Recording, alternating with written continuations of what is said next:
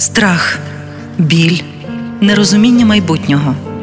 Саме з такими емоціями зустрічаються ті українці, рідні яких пішли захищати країну від ворога. Як не втратити зв'язок та один одного? Дізнаємось у новій авторській програмі Злати Новосельської Чекаю вдома. Практичні поради для підтримки у складний час.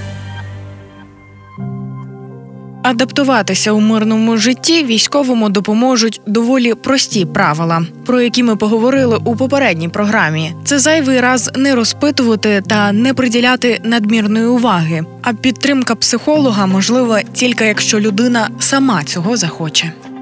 Проте нестабільний психологічний стан військового може вплинути на ситуацію у сім'ї, бо після кількох років чи місяців розлуки люди все одно змінюються. Тож це потрібно врахувати. На жаль, дехто з військових не витримує. Тоді вони починають багато вживати алкоголю, грати в азартні ігри та просто втрачати реальність. Саме у цей період у сім'ї починається криза. Що робити, розповіла психологиня із першого ветеранського простору Рехаб Наталя Мрака. З військовими трошки інакша справа. Вони краще працюють в індивідуальній терапії. Якщо проблема стосується сім'ї, сімейних конфліктів, то так я думаю, що це треба поєднувати і індивідуальна терапія, і пройти якийсь курс сімейної терапії. Якщо у вас є така проблема, і ви не знаєте, де знайти підтримку і як врятувати кохану людину, звертайтесь за безкоштовною допомогою у перший жіночий ветеранський простір Рехаб.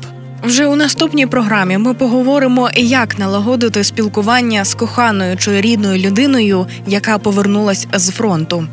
З вами була Злата Новосельська. Бережіть себе. Партнер проєкту мережа аптек ДС. Власники картки клієнта ДС можуть задонатити свої бонуси на ЗСУ. Якщо ліки, то в ДС.